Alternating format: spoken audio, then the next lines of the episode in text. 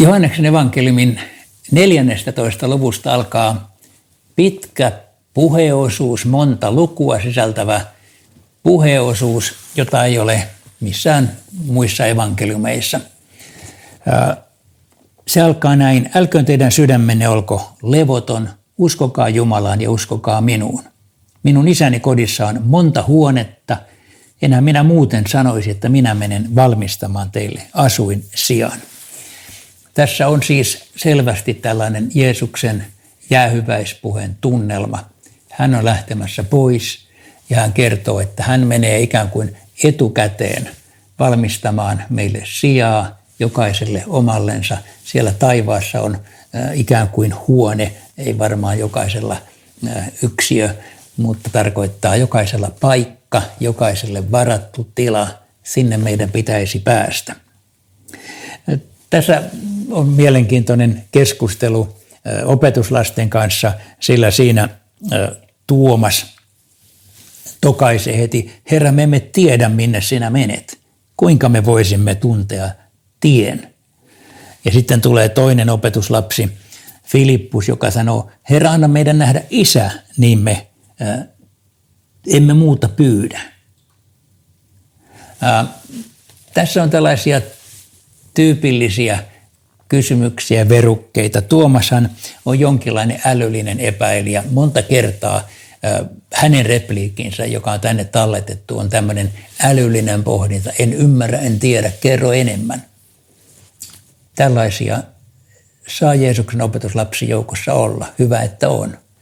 No Filippus puolestaan, olisiko hän jonkinlainen tällainen kokemuksia tavoitteleva kristitty. Anna meidän nähdä isä, meidän pitäisi kokea enemmän, että me varmuudella uskoisimme. Mutta mikä on Jeesuksen vastaus näille kyselijöille? Jeesuksen vastaus on, minä olen tie, totuus ja elämä.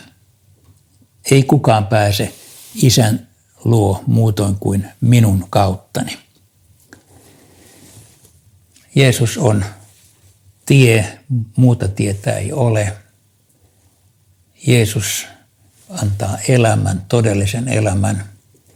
Jeesuksessa on perimmäinen totuus. Kaikkien muiden uskontojen totuudet ovat näennäistotuuksia, mutta Jeesuksen tie on se perimmäinen syvin totuus ihmisestä ja Jumalasta ja ikuisesta elämästä.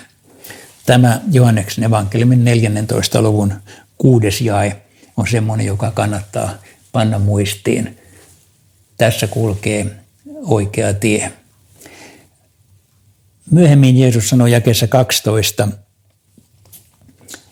totisesti, totisesti, joka uskoo minuun, on tekevä sellaisia tekoja kuin minä teen ja vielä suurempiakin. Tästä kristityt miettivät joskus, että pitäisikö meidän siis oikeastaan tehdä vielä suurempia ihmeitä kuin Jeesus. Jos Jeesus ruokki 5000, meidän pitää ruokkia 10 000. Ei, ei kai sentään. Mä tulkitsen tämän asian niin, että Jeesuksen jälkeen kristillinen kirkko viimeisen 2000 vuoden aikana on tehnyt paljon enemmän ihmeellisiä asioita kuin Jeesus oman aikanaan ehti tehdä. Siis näin päin. Ei niin, että jokaisen yksilön pitää tehdä vielä suurempia ihmeitä. Ei, ei se ole tarkoitus. Eiväthän Jeesuksen ihmetteot edes olleet mikä itse tarkoitus. Ne oli vain merkki hänen messiaanisuudestaan.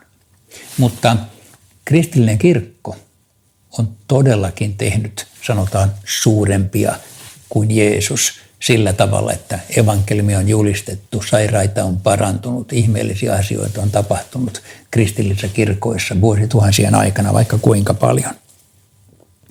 Tämän jälkeen Jeesus käy puhumaan pyhästä hengestä.